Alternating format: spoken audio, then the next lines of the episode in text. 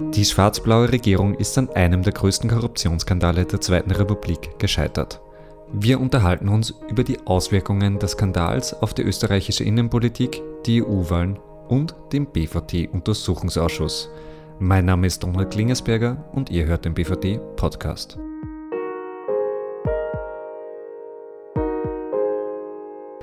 Ich bin heute wieder hier mit Jan, Jan Greiner. Er ist Fraktionsführer der SPÖ im BVT-Untersuchungsausschuss. Hallo Jan. Hallo Donald.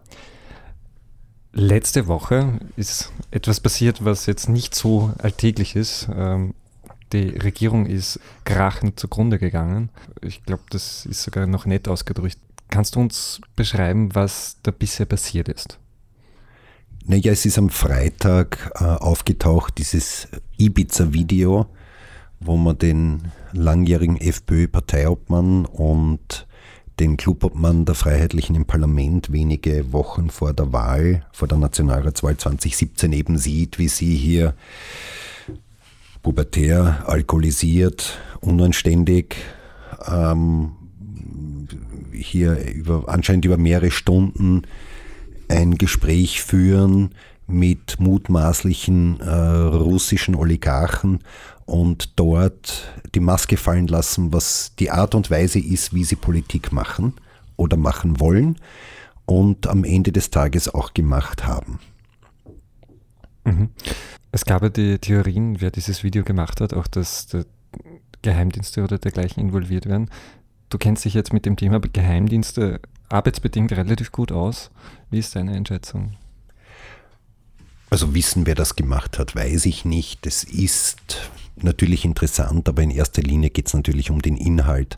Und das, was man hier sieht, ist erschreckend. Ähm, nicht total überraschend, weil wer äh, die Freiheitlichen in Regierungsverantwortung gesehen hat, egal ob das auf Bundesebene war oder auf Landesebene, in den letzten 20 Jahren, der kann nicht besonders erschrocken sein. Wir erinnern uns ja noch mit Grauen, wie die Freiheitlichen auf Bundesebene agiert haben. Da waren Herrscher an Staatsanwälten ähm, jahrelang beschäftigt. Und äh, über Kärnten will ich gar nicht reden, weil dieses Milliardendesaster, äh, an dem werden wir noch alle lange zahlen. Mhm. Es gibt ja auch eine Gemeinsamkeit. Äh, der Abgang oder der Bruch ist immer sehr theatralisch. Das war ähm, bei der ersten schwarz-blauen Koalition Knittelfeld. Jetzt war es Ibiza. Wie schätzt du oder wie bewertest du das Ende dieser schwarz-blauen Regierung? Vernichtend. Vernichtend aus mehreren Gründen. Einerseits, weil es einfach so krachen gegangen ist, wie es krachen gegangen ist und vor allem auch demaskierend und in Wahrheit ja nicht nur demaskierend für die Freiheitlichen, für Strache, für die FPÖ, sondern genauso demaskierend für äh, Kurz und die ÖVP. Und es waren in Wahrheit ist es ja erschreckend, wenn man sich dieses Video ansieht und man sieht, okay, das ist die Vorbereitung der gemeinsamen Regierung. Und wenn wir heute zwei Jahre später schauen, was ist da umgesetzt worden oder was ist in der Realität passiert, dann sind dann sehr, sehr viele erschreckende Parallelen zu dem, was sie mehr oder weniger ankündigen, was sie machen werden und dem, was tatsächlich passiert. Es ist nur oft so, dass gar nicht die Freiheitlichen das umsetzen, was der Strache hier ankündigt, sondern offenbar die ÖVP. Was meinst du da genau damit? Naja, es wird zunächst einmal angekündigt, äh, diese Oligarchin will sich die Kronenzeitung kaufen oder einen, einen, einen Hälfteanteil an der Kronenzeitung. Und das passierte dann auch tatsächlich, weil ja im, im Jahr 2018 hat sich ja ein Investor bei der Krone eingekauft. Es ist halt ein, nicht ein, eine russische Oligarchen, Nichte, sondern ein österreichischer Unternehmer, der eine gewisse Nähe zu, zur ÖVP und zu Kurz hat. Du, du, meinst jetzt René Benko? Ja. Äh, und der ist ja auch in dem Video genannt. Äh, der bestreitet auch, dass, er, dass die Aussage quasi von Strache stimmt. Äh, aber Strache nennt ihn eine, einen jemanden, der ihnen und der ÖVP was zahlt. Der die bezahlt. Um, ja. um, um quasi politisch auch. Ja, naja, aber ich meine, und was noch passiert ist, dass dann zack, zack, zack, da müssen ein paar Leute raus und ein paar Leute rein. Und wenn man sich rückerinnert, äh, vor circa einem Jahr oder etwas weniger als einem Jahr musste ja dann auch der Chefredakteur der Innenpolitik von der Kronenzeitung ist ja dann plötzlich fast über Nacht nach Salzburg abgeschoben worden, der Klaus Pandi. Pandi.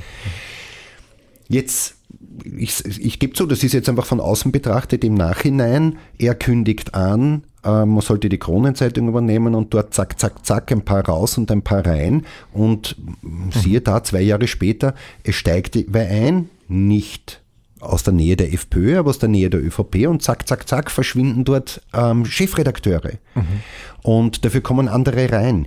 Und ähm, das ist schon erschreckend. Oder das nächste ist, er sagt eben, dass es Großspender gibt und die idealistisch spenden. Das meint er selber offensichtlich ironisch, weil er gleich dazu sagt, die erwarten sich Steuersenkungen. Und was passiert vor, vor wenigen Wochen? Äh, Kurz und der ÖVP-Finanzminister ähm, Löger kündigen an die Senkung der Körperschaftssteuer. Und das ist genau jene Steuer, die vor allem die Spender der, der, der Kurz-ÖVP bezahlen. Einer oder einer der größten Spender war ja zum Beispiel der KTM-Chef Pierre, der fast eine halbe Million Euro hingeblättert hat. Jetzt hat er schon durch verschiedene Maßnahmen ganz viel Geld zurückbekommen. Aber alleine die Köstsenkung, die jetzt angekündigt wurde, führt dazu, dass er 180.000 Euro im Monat das sind ca. 2 Millionen Euro im Jahr, in Zukunft weniger äh, Körperschaftssteuer, weniger Steuer zahlen würde. Und wir reden hier von den oberen 10.000. Sie spenden der ÖVP frei nach Strache, idealistisch und erwarten sich Steuersenkungen und die Kurz-ÖVP liefert und die FPÖ sekundiert ihr dazu. Mhm. Also wenn ich dich richtig verstehe, dann dann siehst du einfach die Parallelen auch zwischen dem, was man in Ibiza-Video so, so drastisch sieht. Äh, und der Realität. Und, und der Realität, wo, wo tatsächlich dann Großspenden ganz öffentlich, auch legal durchaus ja. gemacht werden, aber wo das Ergebnis ist, dass man das hängen bleibt, irgendwie Politik, äh, Politik, Politik ist käuflich. Ja. Genau. Das andere, im Video wird auch gesprochen über, über die Zerschlagung der Finanzmarktaufsicht. Zwei Jahre später gibt es ja bereits einen Gesetzesentwurf, wo die Finanzmarktaufsicht komplett aus der ÖMB rausgeholt wird und auch die FMA, das Vier-Augen-Prinzip abgeschafft werden soll und alles unter Kontrolle gebracht werden soll. Und äh, besonders markant ist, dass der Finanzminister und der präsumtive künftige FMA-Chef, der ganz alleine Chef sein soll, beide aus der Raiffeisenbank kommen. Mhm. Das heißt, und das ist jetzt auch nicht eine Vorfeldorganisation der Freiheitlichen, sondern das ist, die sind natürlich eng verwoben mit der ÖVP und mit, mit noch Bundeskanzler Kurz. Und das ist natürlich ähm, dann schon erschreckend, wenn man diese Ankündigungen sieht, ausgesprochen von Strache, und die Realität sieht, wie das umgesetzt wird, ähm, vor allem von Kurz und seiner ÖVP. Mhm. Ähm, wie schätzt du, dass sich diese, dieser Skandal, dieses, diese Krise auch, die jetzt durchaus vorherrscht, oder zumindest diese Situation, äh, wie wirkt sich die, glaubst du, auf die EU-Wahl aus? Das kann ich nicht sagen. Ich hoffe, dass alle, die der Meinung sind, gekaufte Politik äh, lehne ich ab, dass die sagen, hey, da gehe ich hin und wähle diese gekaufte Politik ab. Und das bedeutet keine Stimme für die ÖVP, für Kurz und keine Stimme für, für Strache und die Freiheitlichen. Mhm. Weil die natürlich jetzt vorexerziert haben die letzten zwei Jahre, was gekaufte Politik in der Realität bedeutet. Viel Geld für die oberen 10.000 und ein paar Brösel äh, für die breite Masse. Mhm. Wie schätzt du jetzt die aktuelle Situation ein? Es ist ja am Montag auch die Parlamentssitzung. Es gibt einige brennende Fragen. Magst du darauf eingehen kurz? Ja, na, vielleicht das Verhalten von Kurz, äh, vor allem am, am, vergangenen Wochenende. Er hat ewig lang einfach dazu geschwiegen, ähm, kein Statement abgegeben, mit niemandem gesprochen, jedenfalls nicht mit der Opposition, in der Öffentlichkeit nichts gesagt. Und dann geht er total überraschend an die Öffentlichkeit äh, und hält eigentlich eine Wahlkampfrede, indem er einerseits sagt, die SPÖ ist schuld am Video, wahrscheinlich steckt die SPÖ dahinter. Äh, und im Übrigen hat er dann eine Wahlkampfrede gehalten und das im Bundeskanzleramt. Das war einfach sowas von gar nicht staatstragend und gar nicht bundeskanzlermäßig, äh, dass es erschreckend war. Er, er hat ja auch nicht vorher mit der Opposition geredet, was durchaus in vergleichbaren Situationen davor immer wieder passiert ist. Ja, das ist äh, etwas, das ist an und für sich Pflicht natürlich in so einer Situation, dass der Regierungschef mit allen im Parlament vertretenen Parteien spricht dass er ähm, auch mit den Sozialpartnern spricht. Und Kurz mhm. ist ja offensichtlich kein Mann des Dialogs, sondern ist halt einer, der glaubt, er kann alles diktieren. Dann gab es von unserer Seite ganz klar den Aufruf, ähm, er muss hier vertrauensbildende Maßnahmen setzen, er muss reden, dann hat er sich halt herabgelassen äh, mit der Opposition zu reden, aber das nicht auf Augenhöhe, sondern nachdem wir eh schon alles in der Zeitung lesen konnten, haben wir erfahren, wen er als Minister vorschlagen wird, als Anführungszeichen unabhängige Experten. Ähm, ein markantes Detail am Rande, die, die Kabinettschefs und die Mitarbeiter der Kabinetts sind offensichtlich schon vorher ausgesucht worden, kommen allesamt entweder aus dem ÖVP-Club im Parlament oder aus äh, türkisen Kabinetten. Ähm, das heißt, die gesamten Büros sind ÖVP-Büros und äh, die Minister sind, ja, also mehr oder weniger entweder direkt auch ÖVPler oder jedenfalls aus dem Nahebereich. Ähm, das, und, und, und das einfach ohne davor zu reden. Und jetzt ganz ehrlich, ähm, Jetzt hat er dann gestern das erste Mal die Oppositionsparteien eingeladen und hier davon gesprochen, er streckt die Hand aus und vollkommene Selbstverständlichkeiten, wie dass diese Regierung äh, nicht äh, jetzt Werbeaus, Werbemaßnahmen setzt in Millionenhöhe in den nächsten äh, Wochen und Monaten, sondern sich zurückhält beim, beim Inserieren äh, und bei, bei der Werbung für die ÖVP, äh, das dann als Entgegenkommen zu verkaufen, ist mehr als lächerlich. Er hat nicht mehr lange Zeit, hier vertrauensbildende Maßnahmen zu setzen. Die Zeit bis jetzt hat er nicht genutzt. Er hat noch Zeit bis Montag in der Früh, da beginnt die Nationalratssitzung.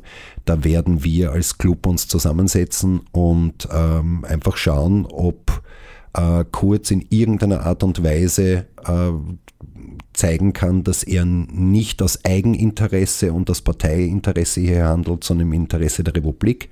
Bisher hat er, hat er das nicht gezeigt. Mhm. Jetzt äh, heißt der Podcast der BVD-Podcast. Wir haben bis jetzt noch nicht über den BVD gesprochen, äh, weil einfach dieses brennende Thema der Neuwahlen und dieses Skandals da war. Aber diese Neuwahl wirkt sich auch auf den Untersuchungsausschuss aus. Wie genau? Ich glaube, dass der Untersuchungsausschuss sich auch auf die Neuwahl ausgewirkt hat. Mhm. Weil das, was natürlich überraschend war, ist, dass Kurz offenbar gemeint hat, na, wenn der Stache zurücktritt, dann reicht das. Zunächst dann kann man weiterarbeiten und dann hat er verlangt, dass äh, der Innenminister Herbert Kickl zurücktritt. Und das mit einer fadenscheinigen Begründung, weil er gemeint hat, er kann nicht Chef der Polizei sein und damit Chef jener sein, die die Ermittlungen führen äh, gegen seine Partei und mutmaßlich gegen ihn selbst, weil er Generalsekretär der Freiheitlichen Partei war zu dem Zeitpunkt, als das Video aufgenommen wurde. Wenn Kurz das ernst meinen würde, dann hätte er schon dafür sorgen müssen, zum Beispiel, dass der Generalsekretär im Justizministerium sofort seines Amtes enthoben wird. Er ist direkter Vorgesetzter der Staatsanwaltschaft. Es führt immer die Staatsanwaltschaft Ermittlungen, nie die Polizei. Die Polizei macht es immer nur im Auftrag der Staatsanwaltschaft. Und gegen Pilnacek gibt es jetzt eine Anzeige von der Wirtschafts- und Korruptionsstaatsanwaltschaft. Aus dem Eurofighter-Ausschuss wissen wir das, also aus dem Schwesternuntersuchungsausschuss.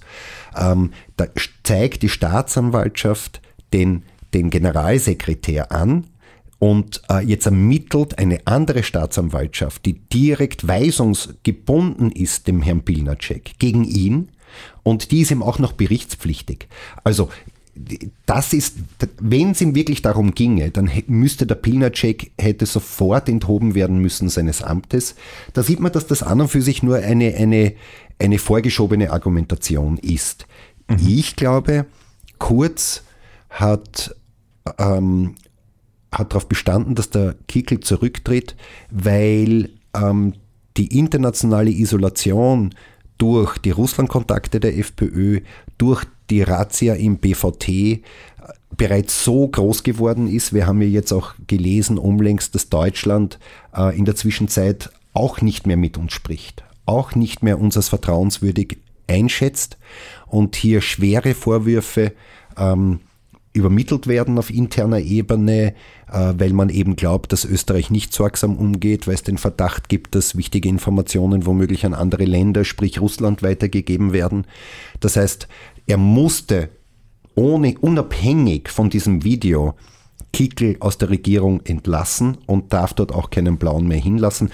Dann gibt das Ganze Sinn, wieso er darauf besteht. Nur das hat mit dem Video in Wahrheit gar nichts zu tun, sondern eigentlich mit dem BVT-Skandal. Insofern ähm, glaube ich, dass der BVT-Skandal und die Aufarbeitung und das, was auch der Untersuchungsausschuss in der Zwischenzeit herausgearbeitet haben, hat, in Wahrheit ähm, sehr viel damit zu tun hat, dass wir jetzt keine Regierung mehr haben. Mhm. Um quasi auch zu der vorherigen Frage wieder zurückzukommen, dennoch ändert sich jetzt, ändert sich jetzt etwas für den BVD-Untersuchungsausschuss. Was genau? Naja, sobald ein Neuwahlantrag ähm, beschlossen wird im Parlament und das wird wahrscheinlich Mitte Juni der Fall sein, ähm, ist der Untersuchungsausschuss zumindest jetzt die, die Tätigkeit der Aufklärung mit Aufs, Aufs ist die Tätigkeit des Untersuchungsausschusses mit Auskunftspersonen beendet. Dann wird eigentlich nur noch der Bericht geschrieben und dieser Bericht wird dann noch im Plenum diskutiert. Ähm, das ist eine gesetzliche Folgewirkung, sobald man, äh, sobald Neuwahlen ausgerufen werden. Und das wird wahrscheinlich so um den 12. 13. Juni der Fall sein. Und wir werden wahrscheinlich entweder am 15. September oder am 22. September einen neuen Nationalrat wählen und werden sicher bis, dort, bis dorthin äh, diesen, diesen Bericht diesen Bericht vom Untersuchungsausschuss noch im, in der Öffentlichkeit und im, im, im Parlament diskutieren. Ähm, mit wem können wir da ungefähr noch rechnen? Also es werden jetzt ein paar Sitzungen eingeschoben und die nächsten Auskunftspersonen, vor allem die wichtigsten, ist der Bundeskanzler Kurz selber, weil er mhm. bisher noch gar nicht Stellung genommen hat dazu. Mhm. Der wird ähm, wahrscheinlich nächste Woche Mittwoch, das ist am 29. Mai kommen. Ähm, dann wird noch einmal der äh, Direktor des BVT, äh, Griedling, äh, vom Untersuchungsausschuss erscheinen. Und es werden sicher noch eine, eine Reihe von Personen aus dem schwarzen Netzwerk, wie der Innenminister Sobotka und Mitarbeiter von, von Kurz aus seinem Kabinett, und äh, von Mitarbeitern des BVT, die mutmaßlich diesem schwarzen Netzwerk angehören. Die werden noch kommen und auch noch die ehemalige Innenministerin Mikkel Leitner. Mhm. Aber das ist jetzt alles natürlich massiv unter Zeitdruck und wird alles in den nächsten äh, ein, zwei Wochen passieren. Mhm. Dann sind wir mal gespannt. Äh, es hört sich nach sehr spannenden Wochen in einer sehr spannenden Zeit an. Dann sage ich an der Stelle danke Jan, danke an unsere Abonnentinnen und Abonnenten fürs Zuhören. Wir sind wieder da nächste Woche, allerdings mit einer kleinen Änderung, weil wir räumlich getrennt sind, werden wir versuchen, das Interview dann per Telefon zu führen. Ich freue mich dann auf nächste Woche. Ciao. Bis dann, und da können wir noch klären, was dann noch Bundeskanzler Kurz zur BVT-Razzia sagt.